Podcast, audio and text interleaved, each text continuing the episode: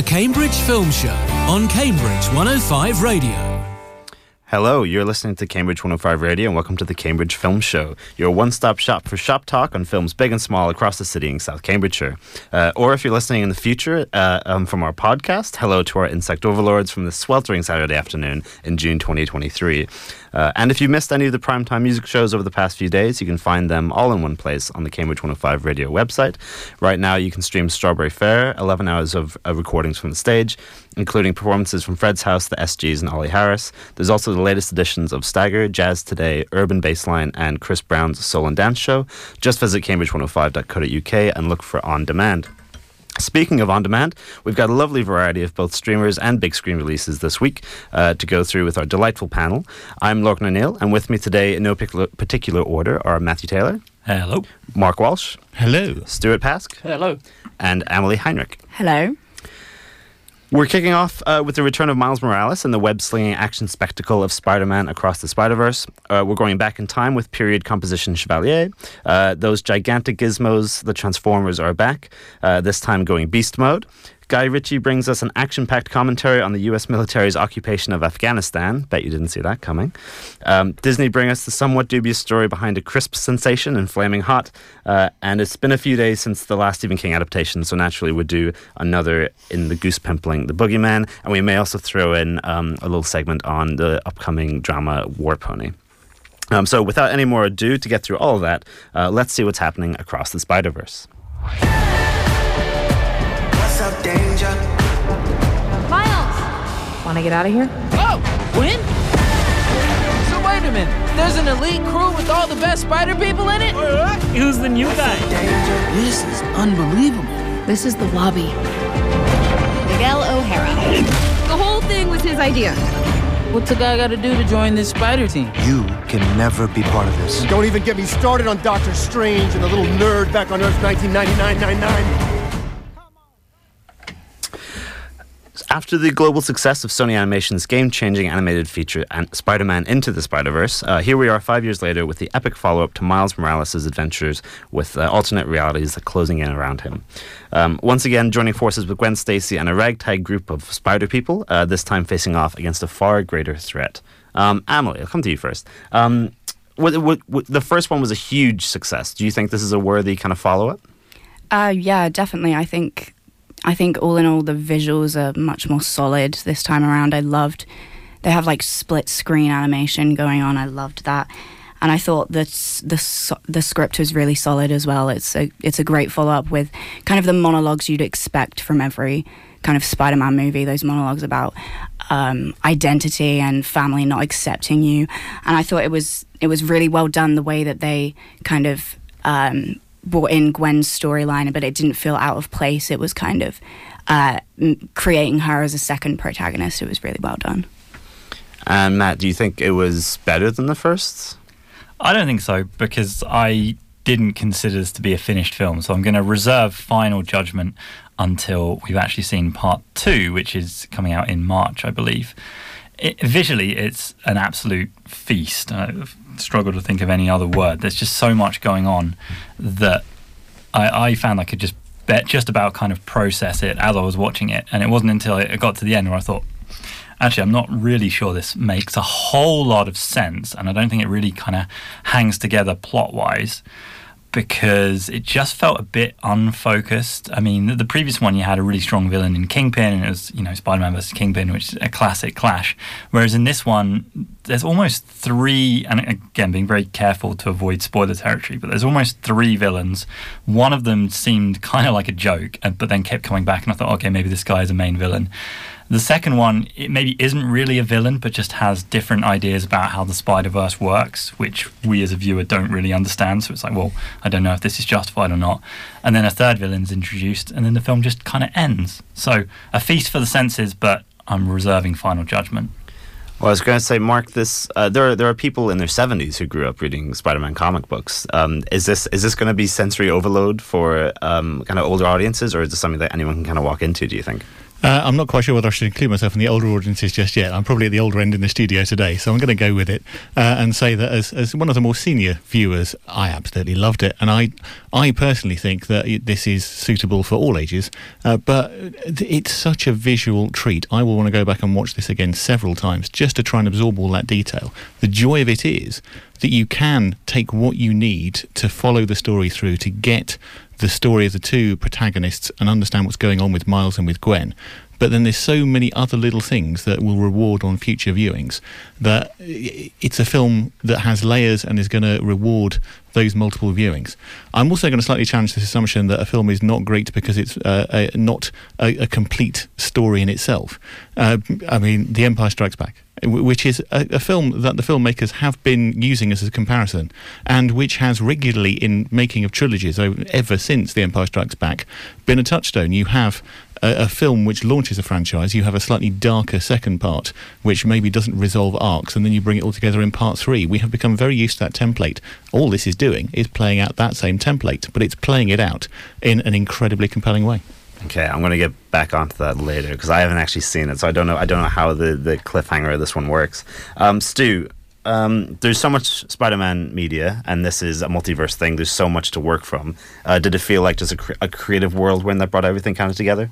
I think it's um, it's a great time to be a Spider-Man fan. I mean, um, I think we're we're really spoilt for choice at the moment in the amount of Spider-Man content and the Spider-Men they're in them, Spider-Men and women indeed, um, and it's it's really they're doing such great stuff with the source material at the moment. I mean, we, we've had ten different Spider-Man movies today ever since uh, the first one with Tobey Maguire back in the early two thousands, um, and I've grown up with these movies, and so and I've grown up with the character before it, the, the idea of a film was even conceived or, or thought possible. Um, and and they're doing great things with the Miles Morales character in, in Across the Spider Verse.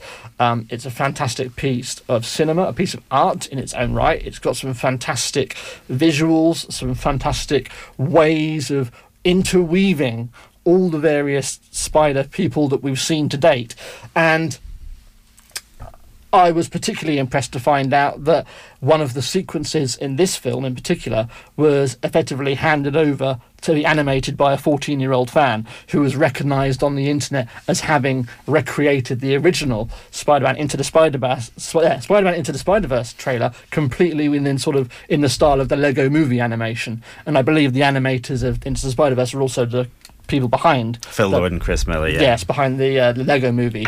Um, so it, it, it's and, and again it's a fantastic time to be a Spider-Man fan because Miles Morales is really front and center at the moment, having just come off the very recent releases of the PlayStation 5 games by Insomniac Games. Um, so we had the Spider-Man One and then Spider-Man Miles Morales. Um, so I think it's a really good time to be a Miles Morales fan because the character is so fresh in everyone's minds, albeit from a slightly different interpretation. And then we've just had Insomniac announce the next installation of those gaming titles released in October this year. So, yes, be a Spider Man fan. If you've not been a Spider Man fan until now, now is an excellent time to become one. Right, so it's um, it's, a great time for Miles Morales kind of getting the spotlight away from Peter Parker as well. But like looking at this cast list, you got Jake Johnson, Jason Schwartzman, Oscar Isaac, Daniel Kaluuya. Does does everyone get some breathing room, or is it is it are they pushed to the side, or is it like an ensemble? How does that work? Well, I, I, was extremely disappointed to see the lack of Nicolas Cage. I mean, I'm, I'm a huge Cage fan. I, I always want. You say Cage. this for every film. I do. I do, but he was in the previous one, and then he's teased to be back in the third one. So, I thought, you know, get him for number two as well. Yeah, all, all the performances are great.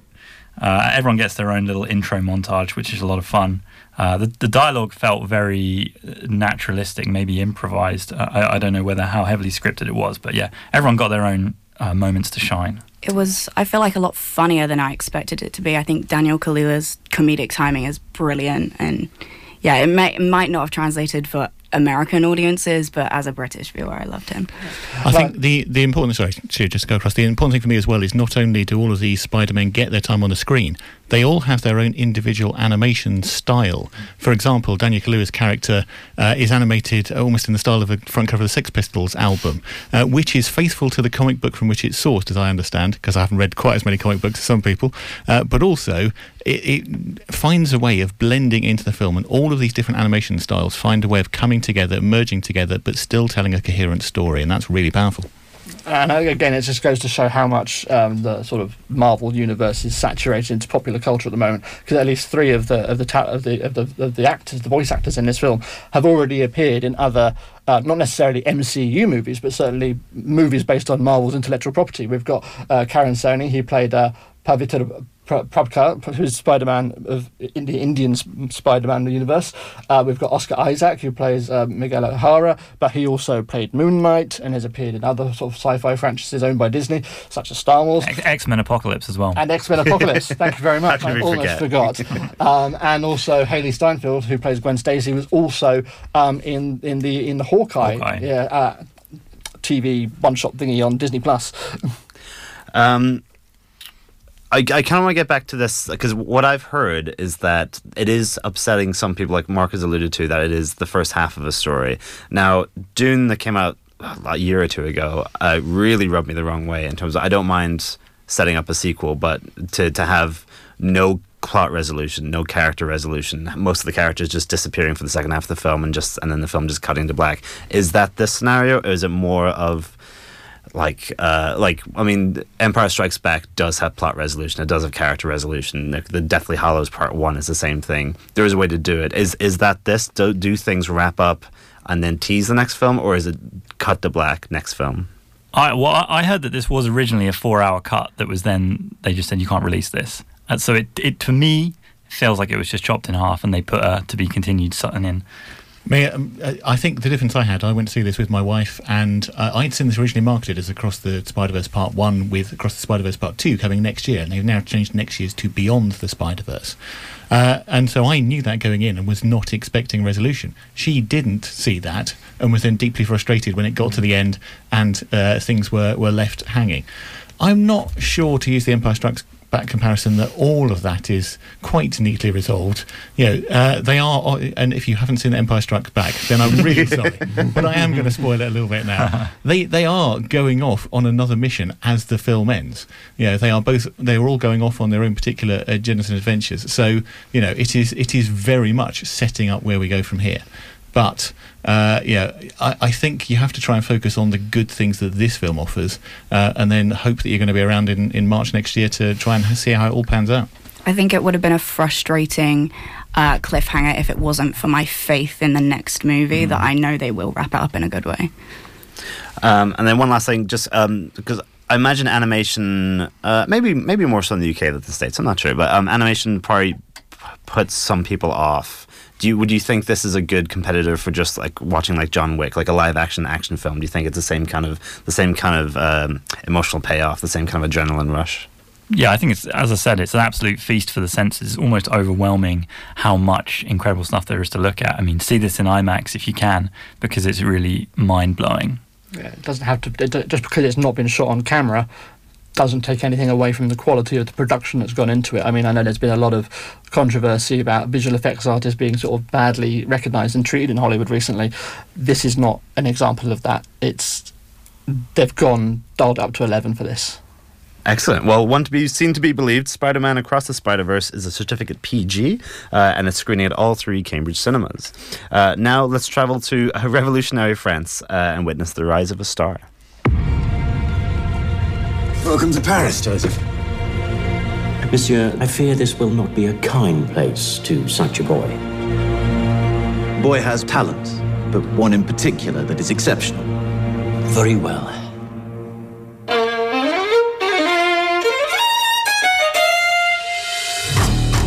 I realized the more I excelled, the less I was alone.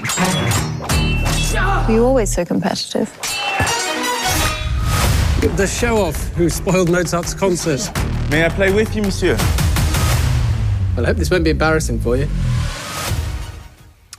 Starring Kelvin Harrison Jr. of Waves, The Trial of Chicago 7, and he played B.B. King uh, in Elvis. Uh, Chevalier tells the, the, true life story of composer Joseph Bellon. Apologies for uh, probably pronouncing that wrong. Um, the illegitimate son of an African slave and a French plantation owner who rises uh, to high society to become uh, entangled in an ill-fated love affair. Um, we had quite a few uh, Friday releases this week. Um, and Matt, you were able to catch this one. Um, it's directed by veteran TV director Stephen Williams. Uh, it's his first feature film, I think, 21 years. Um, how does it? How does he fare on the big screen? Is this one for the big screen?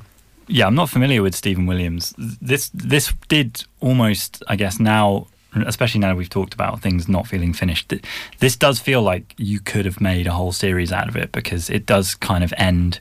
And I was excited to see more of what Joseph Boulogne did with the rest of his life. And a lot of very interesting events are then just revealed in sort of text on a black background. But yeah, I would say as, as a film, there's a lot to enjoy. I thought it, Kelvin Harrison Jr. was brilliant as fencer and violinist, although Mark's just told me that he's obviously not really playing the violin. But as, as someone who knows nothing about classical music or opera, he, he looked like he, he was he knew what he was doing. The I think this film will probably annoy people in that it is possibly a bit revisionist of the reality of the historical story because it is very much the aristocrats are racist and the common folk are all very uh, forward thinking and progressive. And I imagine the reality is, is not like that. But as a story, I thought it was fantastic. And I don't think that historical accuracy is the most important thing for a movie. And it should just be a jumping off point to inspire you to go and find out more about this character from more reliable sources yeah, I thought it was great. Okay, I, I, I agree to uh, like um, Amadeus is one of my favorite films, and that famously isn't really rooted in lot historical fact, but it's a fantastic film. Um, does the so you got uh, Kelvin Harrison Jr. Also got Samara Weaving, who I, I find a delight whenever she shows up in anything, although it tends to be quite brief. Um, does the cast kind of help sell this period the period setting? Yeah, I mean, I, I really enjoyed the cast. You've got so I've already said Kelvin Harrison Jr. is brilliant. Uh, I really like Lucy Boynton as Marie Antoinette. I almost think she may have been a bit too sympathetic for Marie Antoinette as a character, but she's still really good. Uh, Samara Weaving as the love interest. Uh, fantastic as well. Yeah, I agree she's often underused, but not in this. I also really liked uh, Marton Csokas, who I think I've only ever seen in the Into the Badlands martial arts show on Amazon Prime, and he, he was actually really good. He sort of seemed like a, a young, menacing Russell Crowe figure as the sort of head of the French secret police yeah, I thought it was a really, really cool story. Um, yeah, it's frustrating if you are a stickler for historical accuracy, though. So you, you mentioned the kind of historical, the revisionist kind of thing. Is it is it trying to say something timely about modern times, or is it kind of just trying to portray the past in a certain way? I don't think so. I think it is just a standard sort of racism story. I mean, the, the title card comes up and it says contains racism. I was like, yeah, that's oh. pretty accurate. so it's definitely like one of the, these sort of modern things where they've just made the past with a progressive lens. But still, um, you know, I love stories about talented underdogs uh, getting one over on the arrogant kind of smug people. I mean, the, the opening of this film is just so good where he, I think it's given away in the trailer, but he opens, the film opens with a, a violin duel with Mozart uh, and then Mozart sort of goes off stage and goes, Who the hell was that? Except he doesn't say hell, he says a slightly ruder word that you're only allowed to say once in a 12A. And that moment just kind of made me think and go, Oh, yeah, I'm actually going to really enjoy this. Um, I'm just picturing the opening of Deliverance in Louis XIII chateau. It is exactly that, yeah. Just Deliverance, but with violins and wigs. Uh, and then finally, like I'm, I'm not a big period, uh, period costume drama kind of guy. Is there any like, how would you sell this to me? Do you think it's worth watching if it was, unless you're kind of intrinsically interested in the like period or the setting? I mean, I, I have no interest in classical music or opera, and I still found it fascinating. I think if you buy into this guy as a likable character, he is quite smug, but I think that's because he's he's learned to be smug to sort of exist in this world. But he does portray this kind of bubbling rage beneath the surface that only just comes out a few times. Um, yeah, I had no knowledge of classical music, no appreciation for opera, and I still thought it was great. Excellent. Uh, well, uh, Chevalier is certificate 12A and is playing at the Arts Picture House and The View. Um, now we're going to dive right back into our next film, uh, and we're going to the action packed war drama, The Covenant. John, you have tallies approaching.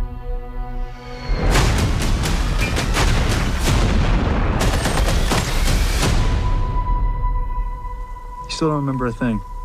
I don't remember any of it. I only remember the interpreter. Why you want this job?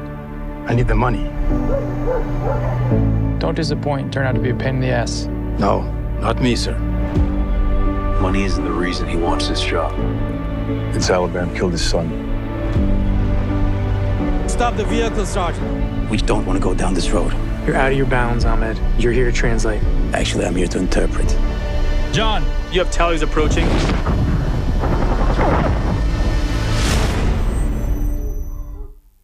Jake Gyllenhaal and his set of Pretty Blues star as Master Sergeant John Kinley, who, after suffering a devastating loss in combat, is rescued via the grueling effort of recently recruited interpreter um, Ahmed, played by Dar Salim, um, and neither men's lives are quite the same afterward. Um, M- Mark, does does Guy Ritchie bring because it, it was originally marketed as Guy Ritchie's The Covenant? Does Guy Ritchie bring his kind of editing and action pizzazz to this war drama? Uh, I, I think it is still actually listed on the uh, the title card as Guy Ritchie's The Covenant, uh, which which sets a certain expectation, and I think that expectation for me was subverted somewhat. Um, and I don't necessarily associate Guy Ritchie as being an action director because the, the two films which are for me the Guy Ritchie classics are Lock, Stock and Snatch, um, and you know they're they're Cockney banter films. They're not they're not necessarily action films, and he has done so much in his career, and he seems to have you know, it, it transformed into a generic action director who occasionally makes Disney movies, which is a weird career path. Uh, there's no getting around that. Um, but this is a really actually refreshing change of direction. You know, he's got in a great cast headed by Jake Gyllenhaal, and uh, he's doing something which is uh, earnest and uh, it's almost, I think, you know, trying to sort of apologise for some of, of Guy Ritchie's sins past, and actually, you know, trying to make something that's got some some value to it. Uh, you know, the the title cards that come up at the beginning and the end of the film explaining the real life situation because this is not based on specific real life people. I was slightly confused by the fact that there's then a picture of two people who look like the people who come up at the end. So I th- I think a small amount of their story may have been taken, but as I understand, it's not not not hundred percent based on their real life story. I mean, if it was, wow, that's that's quite a story. but you know, this is this is I, I think Guy Ritchie actually showing what he can do as an action director. Um, if he's got some patience, uh, a lot of the action sequences are are tense and claustrophobic, uh, and you know, but he's also willing to take a moment to pause and to breathe and to actually reflect on where the drama is rather than just trying to have a tiny little coda at the end of a, of a two hour action film. You know, it's a proper showcase for the performances of the likes of Jake Gyllenhaal, uh, and it's all the better for it. Yeah, no, I almost thought he stole the last um, the last few frames from Peter Berg's uh, Lone Survivor, just just to have something in there. Um, Matt, uh, we were but young men when we last talked about Guy Ritchie's film uh, Operation Fortune Ruse de Guerre all those two months ago. Um, how does he make? How does Guy Ritchie make the jump from camp espionage thriller to the gritty hard war drama? I think it's all about context because probably if you watched an action scene from The Covenant and an action scene from uh, Ruse de Guerre side by side, you maybe wouldn't see the difference. But it, it's about this feel, it feels real. It feels like they're real people. And, you know, they might have silly nicknames, but as Karl Urban said in Doom, they're Marines, not poets. So they probably do give each other silly nicknames. Uh, which- and that's a very Guy Ritchie uh, hallmark. But yeah, it, I think this felt like the most real Guy Ritchie's ever been, and it definitely benefited for that. It, it's a story about you know paying your debts and honor and f- f- redemption and just the, the way that a lot can be said. When you're talking about non-verbal communication between men sometimes a small nod is all it takes to say a, a lot. And that was what i really liked about this. It's just it's all about this relationship between the two central characters uh, who can be very emotional when they're not with each other but when they're together they can say a lot by saying very little I think uh, there's definitely some truth in what you said, Mark, about Guy Ritchie um, being most synonymous with his um, his kind of British banter films. Do you think people going in, just people see the name Guy Ritchie on, on the poster and go in? Do you think they'll be satisfied Uh, I. I suppose it depends if they feel they're looking for a, a classic Guy Ritchie movie or just looking for a good film going experience. Uh, and in, in this sense, yeah, there is a little bit of banter. You know, there, uh, uh, you know, between the, the, the two lead characters. You know, when they when they're feeling out and getting to know each other uh, and trying to work out what sort of relationship they're going to have in the field. Also, you've got uh, Jonny Lee Miller as the commanding officer, who as well, who's who doesn't get much to do, but he does it very well uh, in a very Jonny Lee Miller way. He's you know one of the most reliable character actors around, and yeah, it, it, there's a there's a gentle undercurrent of banter rather than it being the the over the top stylistic way in which which Lock, Stock and, and Snatch kind of presented that. Um, but it actually fits very well with the tone of the film. But what it does mean is it's much easier to roll back into a much more emotional sense uh, for the scenes where where Jake Gyllenhaal is talking to uh, his wife and trying to really understand the emotional stakes of of how they pursue the the resolution to the film. You know that, that actually it's some of Guy Ritchie's best character work. I think in a film. It's it's got an emotional honesty that that is probably pretty rare in his filmmaking back catalogue. Um, does it do? I find sometimes with war movies, um, they do this thing where they they're obviously condemning war and violence, but at the same time reveling in like cool action sequences. Is there does it kind of blur the line here? Or does it all kind of fit tonally? I, I think to enjoy this, you kind of have to accept that whatever you think about the war in itself, the soldiers fighting it are doing it for reasons that they believe in uh, deeply. Uh, if you don't accept that, then you won't enjoy this. But if you if you do think that the soldiers genuinely believe in what they're doing that there is a heroic point, then you will be able to sort of enjoy the story of the characters. I, I did feel a little bit that it was holding your hand quite a lot because anytime there's any sort of uh, military jargon, a little flashcard sort of pops up to explain what it means. And it's like, well, either you know what that means already, or you could figure it out from the context. Like, you don't need to be told that an IED is an improvised explosive device, or an angel means an angel of death gunship. It's like you could kind of figure this out. Uh, the, the music as well is also quite uh, prescriptive. It's like, oh, this is the bit you're meant to feel nervous, and this is the bit you're meant to feel sad. I didn't necessarily mind that, but it did feel like a very hand-holded experience. I, I, would just follow up on that by saying there's a couple of occasions when I felt it was taking my hand and pulling it slightly in the wrong direction. there's, there's, one key action sequence which actually should be quite tense, but it's got the mournful soundtrack playing underneath it rather than the tense soundtrack. Yes. uh, and it feels like they hadn't quite engaged uh, director and composer in working out what mood they were trying to set at that particular point. Did did take me out of the film slightly at that point. Um, with with the untitled cards, especially, get, you, you you get the impression that there's a very uh, definite message that is coming across about the Afghan occupation. Does the does the politics of the film kind of distract from the story being told, or does it is all kind of part and parcel? I, I don't think it distracted. I mean, uh, I would imagine that whatever you think about the start of the war in Afghanistan, you can probably agree that the way it ended was quite shameful in terms of hanging out to dry so many people who had been made assurances. And I think you know the film raising raising awareness of the interpreters who have just been left behind and abandoned is is no bad thing. Yeah, I'm, I'm not sure you should ever be trying to make an apolitical war film. Mm. I think you, you have to take a side, whether or not your audience agrees with that side. You've got to have a viewpoint if you're going into something like this. You know, all, all of the classic war movies have done, and, and Guy Ritchie, I think, is fairly clear on which side he stands on this. And, and again, you know, it's the right thing to do. Cool. And just then, is there, is there anything that makes it stand out from other war films, or is it kind of targeting uh, a safe kind of what you've seen before? I, I think, in the sense that actually it's not so many war movies follow the template of maybe some kind of training sequence and then you spend the rest of the time actually in that action moment here, a lot of the, the core action is, is set up in the first act, and then the film takes a very different shift as it goes mm. into the rest of the film. So you are getting a, a different template to the standard war movie. Um, you know, it is dependent on uh, uh, Dar Salim and, and Jake Gyllenhaal uh, to a certain extent, um, and and it does then a little bit lapse in the final act back into that uh, gung ho war movie. Uh, yeah, let's blow up everything, mm. and it, and it feels like it's it's gaining a victory that maybe it hasn't earned and is undermined by the message on the final title card a little bit. And I hmm. suppose that would be my only reservation about this. Uh, that, that does it fully commit to its political viewpoint? That I'm less sure about. It almost feels, yeah, as I say, not following the standard war movie template of kind of building up to one big mission because it's it's almost symmetrical in the sense that without giving too much away, A does something to B and then B reciprocates for A in, in, the sort of first hour and second hour of the film, which is a kind of unusual structure for, for a war movie. But yeah, I didn't, didn't think it uh, suffered for that. Excellent. Uh, well, strongly positive reviews. Uh, the Covenant is a certificate 15 and it's streaming on Prime Video. Cambridge 105 Radio.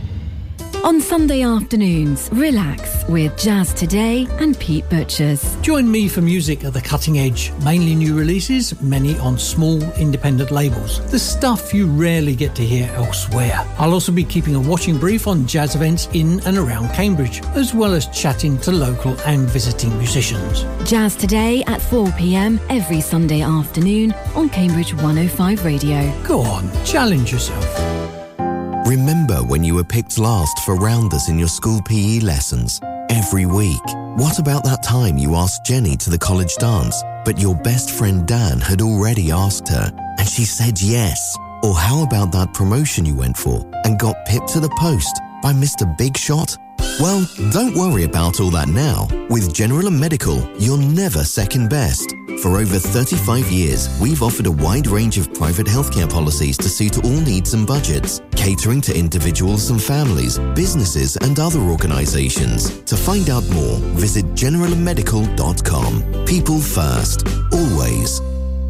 The Ultimate Challenge is back. The 17th Cambridge Dragon Boat Festival in aid of Addenbrooke's Charitable Trust takes place on Saturday, the 9th of September. Gather your colleagues, hit the water, and hear the cheers of the crowd as you paddle your way to victory. No experience necessary. There's even a range of bankside entertainment, food stalls, and fun activities to guarantee a fabulous day out for all the family. For more information and to register your team, visit dragonboatevents.co.uk. The 2023 Cambridge Dragon Boat Festival, organised by New Wave Events and supported by Cambridge 105 Radio. Cambridge 105 Radio. The Cambridge Film Show on Cambridge 105 Radio. You're listening to the Cambridge Film Show on Cambridge 105 Radio, our fortnightly film review show. I'm Lorcan, and with me today are Matt, Emily, Mark, and Stuart. Um, we're halfway through our packed out lineup of this uh, this week, so we'll um, get right onto it. Um, after the court of Marie Antoinette and um, the Afghan, the start of the Afghan War, um, let's stay in the past, though a slightly different tact. Uh, with uh, Transformers: Rise of the Beasts. For centuries, our kind has stayed hidden on Earth. But darkness has found us again. Prime. This is about the fate of all living things. Unicron is coming.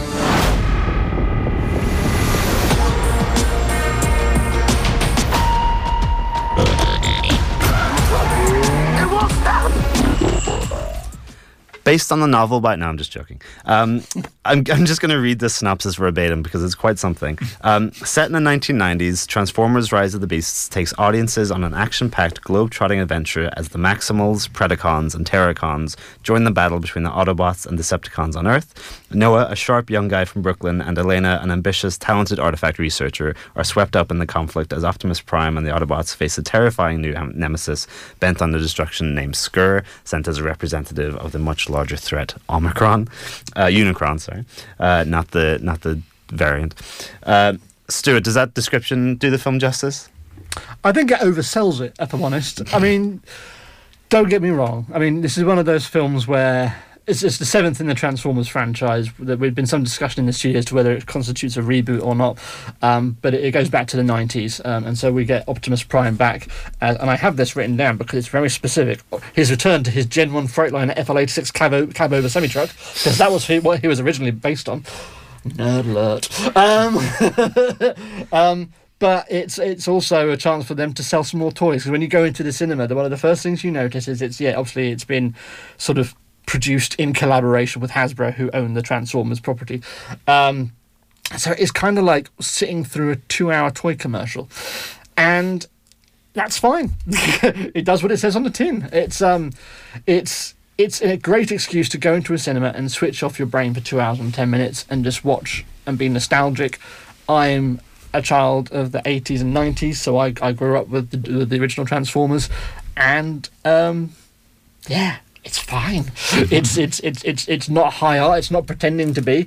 Um, Yeah, that's all I can really say about it. I, I, I wholeheartedly agree. Yeah. Stu. I think um, for me, there's this there's this sweet spot where capitalism and entertainment just mix, and it creates it births this just absolute bizarre spectacle that I love. Um, Matt, you're old enough to have been kind of uh, watched the Transformers when it was kind of around in the early days. Um, did this fill you with any kind of childhood giddiness? I, I briefly at the end, maybe. I mean, I, I really didn't like this. I'm I'm going to get a lot of hate for this, but I'm a big Michael Bay fan, and I I felt like this sorely missed the Bay. I mean, no one does action like Michael Bay, and I felt like you could really see a step down in the CGI carnage. I mean, the, the whole final battle, even though I did kind of enjoy it because it's robots fighting and that's always fun, but it just takes place in a sort of featureless brown void. It is nothing compared to the the cityscape of Transformers 3 Dark of the Moon, where Michael Bay spends an hour destroying Chicago, which I thought was great, and, and no one else seems to agree with me.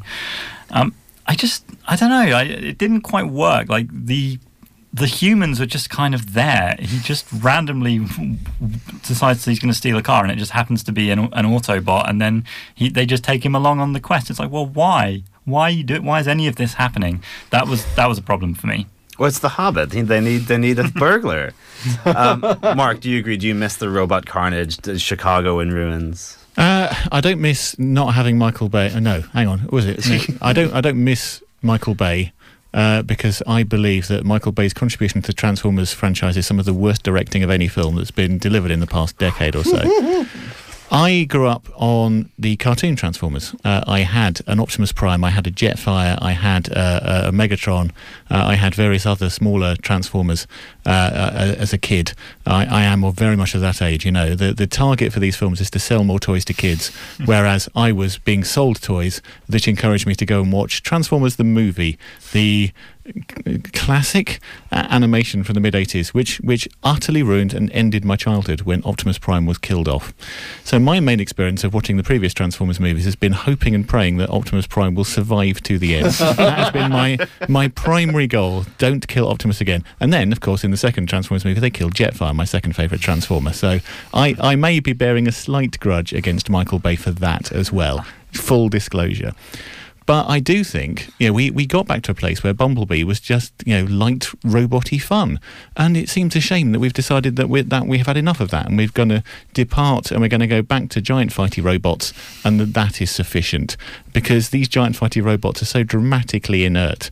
And, and actually, in an action film, so so actionally inert, if that's even a phrase, uh, almost every sequence involves them doing a forward roll to arrive into an action sequence. They've already transformed, and they just sort of then dive forward. I expected at one point the humans to start doing something similar because it appears to be contractually obliged. Everyone has to do a forward roll into a scene. There's no imagination put into anything at all.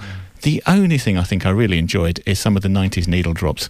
Uh, a bit of LL Cool J uh, when one character arrives in a scene, uh, put a smile on my face, and, and that was about as positive as I can be about this, I'm afraid. Can, could I just jump in on the needle drops for a second? Because even those I felt didn't really work. There's one moment where uh, the main human character, Noah, drives in driving the Pete Davidson robot. And uh, there's a notorious B.I.G. playing in the background, and then Pete Davidson just shouts, It's Wu Tang in the house. And it's like, well, you can't even get that right. Um, well, I mean, this is you, you mentioned um, uh, Pete Davidson. This is Michelle Yeoh's first um, film credit since winning her Oscar for um, Everything Everywhere All at Once. Uh, And you- there you- is everything that's wrong with modern cinema summed up in one sentence. this was much better than Everything Everywhere All at Once. Um, you've also got There is um, Ron- everything that's wrong with this program in one sentence. um, you've also got Peter Dinklage, Ron Perlman, and um, MJ Rodriguez of um, Pose fame, I believe. Um, did did the voice cast add anything uh, to give any depth to the characters or relatability to the robot characters? Peter Cullen returns for Optimus Prime, and he has so much fun. All the lines are just so brutal, and um, just it's like it, it, it it's a far turn from the from the lovable children's cartoon, but it, it, it's the gravelly tone he lends to Optimus Prime again. Every sentence, every syllable punches above its weight, and it's like this is great. I, I, I would say that, that uh, of the voice cast, uh, actually Pete Davidson was the the only one apart from the existing voices like like Peter Cullen. I, I felt brought anything to this. Anyone else, you could have got literally anyone to record their lines, but at least Pete Davidson felt like he was trying to have fun as Mirage, uh, and and you know again, you know I, I got some sense of enjoyment from it. I can't say it really fired off many endorphins, you know, gave him much of an adrenaline rush, but you know he it felt like he wasn't just trying to earn the paycheck. I, I guess we could talk about the cast again. I thought the human cast was a was a real letdown. I mean, I, I really like um, Mark Kermode's review of Transformers: Dark of the Moon, which is just ten minutes of him slaughtering it, which is great fun if you've not seen that review. But he talks about Michael Bay's approach to acting as just another special effect. He's like, oh, can we get some actors in here to do some acting? But in this, they they didn't even do that. I mean, in, in the previous five, you get you at least get John Malkovich, Frances McDormand, Stanley Tucci, Anthony Hopkins. You know, where's the star power in this? Well, it's not going over the top though. I thought Anthony Ramos um, and uh, Dominique Fishback. I thought they to go to kind of Bumblebee. I really didn't like Bumblebee. It was way, way, way too stripped back, and I hated the characters. Whereas this felt like a happy compromise to me. Let's let's try to create relatable, nice characters with good personal conflict, and then integrate them as naturally as we can into a film about giant robots fighting a planet-eating monster. I thought I thought uh, the Noah character, you know, uh, conscious. He's he's, uh, he's fighting with his conscience to you know break the rules but versus provide for his family, all that kind of stuff. It's cliche, but I, I found it engaging and likable. Yes, too. Yeah, I think I think so. Just, just a little bit of sort of behind the curtain, behind the magic of the radio show. Now I, I'm here, sort of helping sort of keep all the notes on the screen and everything. And I've got a little bit of criticism to IMDb because let's face it, we're all going to go and see this film for the giant fighty robots. The the, the, the the human characters are largely secondary, and IMDb arranges all the talent in order of screen appearances. And because all the voice actors don't appear on screen, I have to scroll down to get all of the names of all of the of the voice actors for the Transformers, who arguably are the stars of the show. So IMDb, sort it out. My my counterpoint to this would be to say that, that we've mentioned the likes of Frances McDormand, Stanley Tucci, uh, and John Turturro would be another one. All giving career worst performances in those Transformers movies of the of the last decade. I think it's a, it's a public service that no one has been dragged down to that level in this film. Uh, it's, it's a merciful release that you know, hopefully Anthony Ramos. Uh, we- this is not completely scuppered his career. Uh, you know, he was he was decent in In the Heights. He's all right here. Uh, he's fairly anonymous. I, I just I, yeah, I feel sorry for the poor lad, frankly, because he's had to take most of the brunt of being a human in this one. Well, don't listen to any of the critics. It's absolutely fantastic. Definitely, definitely bring your kids. Um, no, it's it's um, a mixed reception here. Um, but if you're if you're one for the um, the action set pieces, I would say I would say give it a shot. We're going to do, very briefly do a trailer now for uh, War Pony.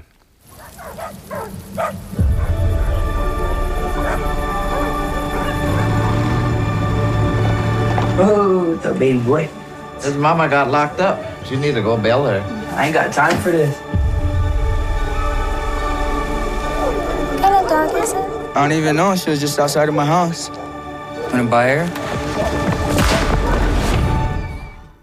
Uh, Mark, like, as, as we mentioned, there's quite a few uh, Friday releases this week. Uh, you you were able to catch um, War Pony, which I believe is about two young men growing up on a Indian reservation in the United States.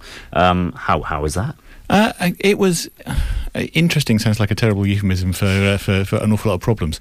It's, it's a directorial co-directorial debut for Riley Keough, who's best known as, as daughter of Lisa Marie Presley and granddaughter of Elvis Presley. So you know, clearly, from a filmmaking point of view, tried to take a very different tack and, and not follow the expected paths. The thing which was unexpected for me about this is actually it's got two protagonists who are not the sharpest tools in the box. I think it's fair to say. Uh, you know, they uh, one is trying to breed poodles to try and raise money, and the other is a schoolboy who's just getting into trouble left, right, and centre. Every single thing he does just leads him further down that, that troubled road. So it's a it's a slightly unusual portrayal. It feels from the outside of the, the Lakota reservation and that lifestyle, but you know it's populated with uh, actors uh, from uh, the Dakota Indians, and uh, yeah, they've been involved in writing the script as well. So you would have to presume there's an authenticity there. Um, if that is the the authentic part they they they have decided they want to portray as their community then it's an interesting choice, uh, and that is definitely a euphemism. But there, there is some interesting stuff going on here dramatically. You just have to be a little bit patient with it. Um, at the screening I was at, there were a couple of walkouts fairly early doors. I think people had not quite got the pacing of the film. And actually, once it settles into its own rhythm of really trying to, to understand the challenges uh, and the, the daily struggles of life in this particular community, then it's got some interesting things to say. Uh, you know, they are good performances from all of the actors. I, I think probably largely sort of first time actors as well. Uh, you know, in particular, uh, the, um, uh, and, you know, his, his, name has disappeared in front of me and I can't see the screen over there because it's just far too far away. Uh, you may be able to tell me the name of the young actor who's, who's the, the, the young lead. If not, I'll try and look it up while you're asking your next question. Uh, but uh, but yeah, he he actually puts in quite a quite a decent performance uh, as the the cheeky young boy who's ultimately just getting himself more more more and more dragged down into trouble. So you, you said it's kind of like it feels like more authentic. Well, uh, behind the scenes, it seems like it's an authentic story from the this kind of community. Um, is there anything? It's obviously with with drama directors uh, early in their career, they always want to do stuff to kind of stand out and be like, "Oh, this is a very basic story. I'm filming, for cheap, but I'm going to give it a unique look. Uh, do something with the editing. Is there anything unique or anything stand out about this, or is it playing it fairly safe to the bone?" Um, it, it's playing it fairly safe. Uh, you know, I think yeah, the the sort of yeah, standard American isolated community feel is very much what you get here in terms of cinematography and in terms of direction. Uh, it's not doing anything particularly remarkable, but it is ultimately trying to allow uh, a focus on the story and the characters. And there is, yeah, as the the the two individual stories gradually start to weave together. Uh, there are some moments of drama and tension, uh, and actually an uncertainty about how actually everything is going to resolve. Uh, and you know, it, it does keep your interest. I, I, I, will be interested to see what uh, what Riley Keough and uh, fellow director Gina Gammell do next, uh, based on this. Uh, it's a, an imperfect but uh, intriguing debut, I think I would say, from them as, as directors.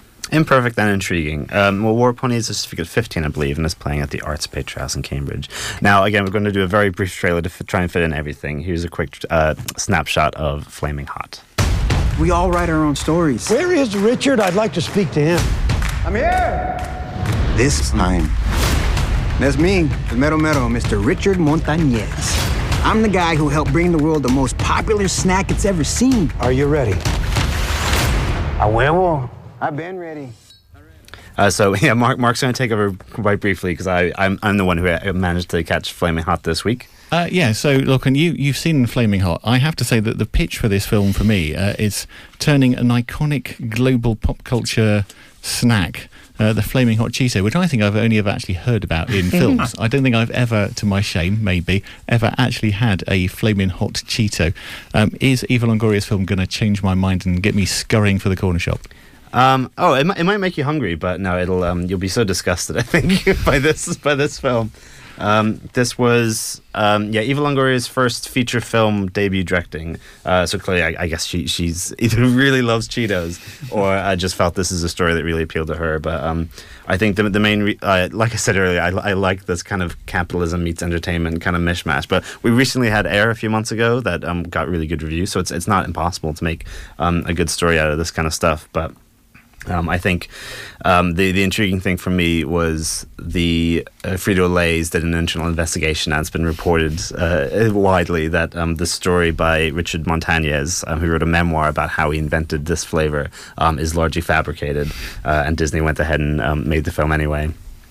and you can tell it's it, it, a lot of moments almost feel like it's trying to step keep its toe out of hot water legally. Every so often they say oh no that's not really how it happened. It happened slightly differently like this. And then they, they give a more like down to earth version of how it potentially uh, went down.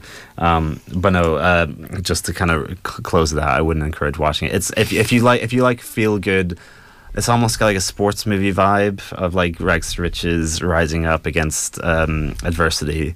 Um, but uh, and the performances are fine, but it's just so cringe inducingly. At a certain point, Disney just stops representing uh, a community and starts taking advantage of them in terms of just gross stereotypes. Um, Wait, so. just to touch very briefly on the cast, because I mean, I'm just looking down the cast list. Dennis Haysbert, Tony Shalhoub, some of the some of the best people in anything. Frankly, uh, they they get much of a look in. Uh, they play very, very, very broad strokes character. Tony Shalhoub is uh, the CEO with a heart of gold, and Dennis Haysbert is the mechanical engineer with a heart of gold. Both tough exteriors that the Richard just has to break down and get to the get to the kernel of niceness in, the, in, the, in their hearts, and um, it's it's all very formulaic, and you know where it's going, and it's it's not a particularly enjoyable ride. So not flaming hot for you then? Not flaming hot, medium tepid, cool ranch perhaps. Um, so last but not least, we're going to um, end off the show uh, with some childhood nightmare fuel. It's been around forever. Hidden. In the dark. It's like all those spooky monsters you think are hiding under your bed. It's not real.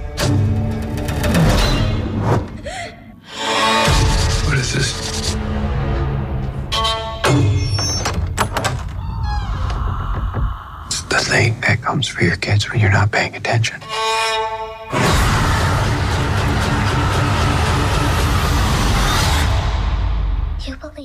Terrifying stuff there. Low budget horror director, uh, breakout director Rob Savage um, follows up his uh, viral webcam horror hit host uh, with not only a mainstream horror but a Stephen King adaptation to boot. Uh, when a mysterious man visits psychiatrist Will Harper for assistance, he unknowingly bequeaths the doctor and his daughters a supernatural threat drawn to their grief uh, over the death of Will's wife. Um, the older daughter, Sadie, Sadie, is forced to figure out what's going on and what can be done to stop it. Um, Matt, I always I always ask this question for horror films: Was it scary? I, I, I don't know if you can say a horror film is scary or not because I mean ultimately as an adult you should be able to not be scared if you choose not to be. I, I think if you if you watch this in a receptive mindset and try and engage with it, there are a few creepy moments.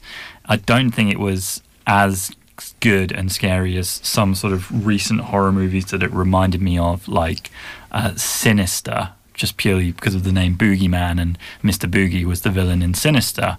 But yeah, I, I think there's enough creepiness here as a sort of 12A horror movie. Is it a 12A? I'm, I'm, I feel like it should I believe be. it's a 15. Oh, maybe it would have been worth cutting. It is a 15, yeah.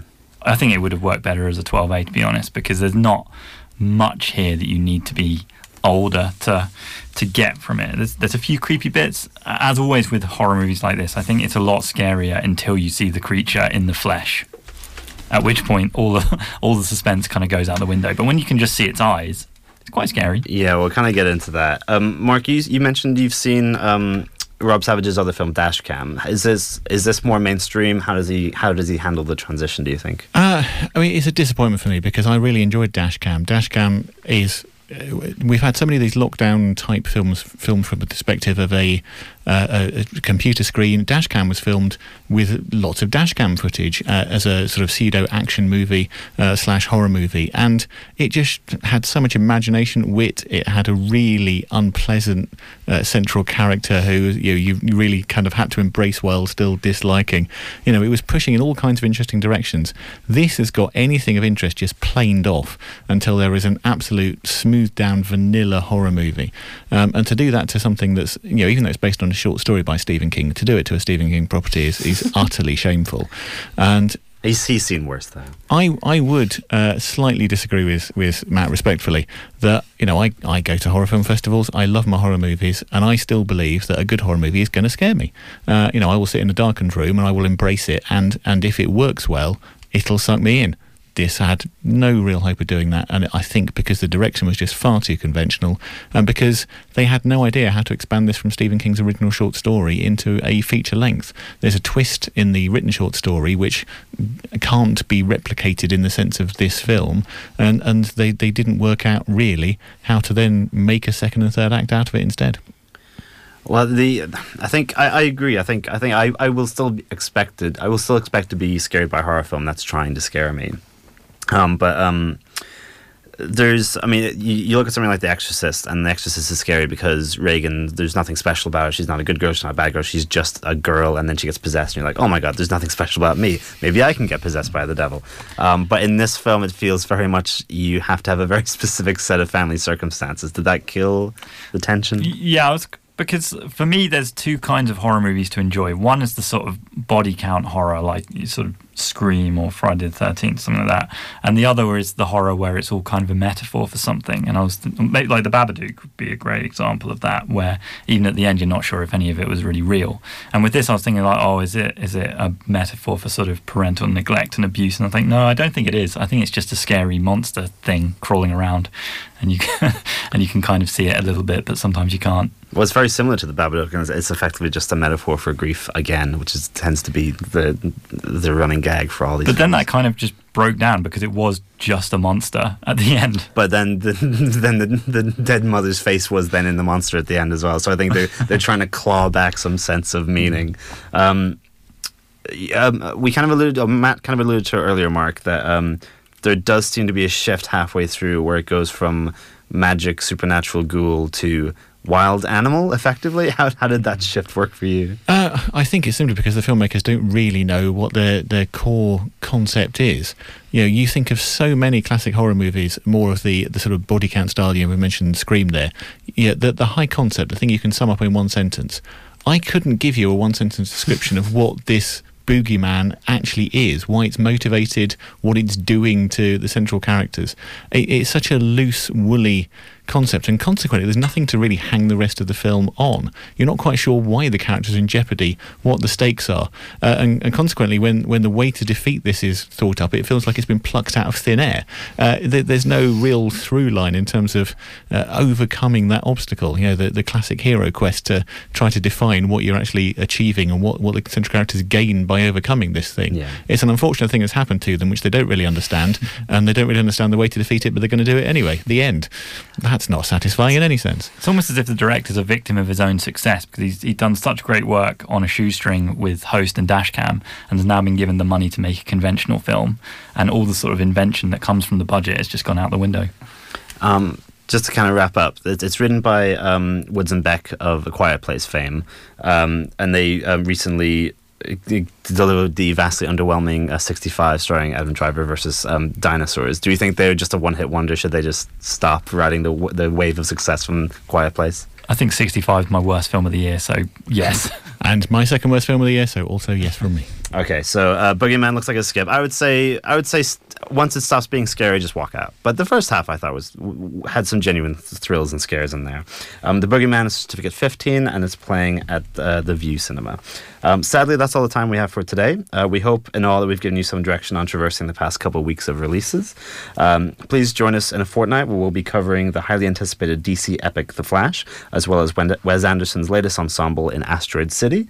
Uh, for now, it's goodbye from our reviewers. Goodbye. goodbye. And it's goodbye from me. Catch us in a fortnight.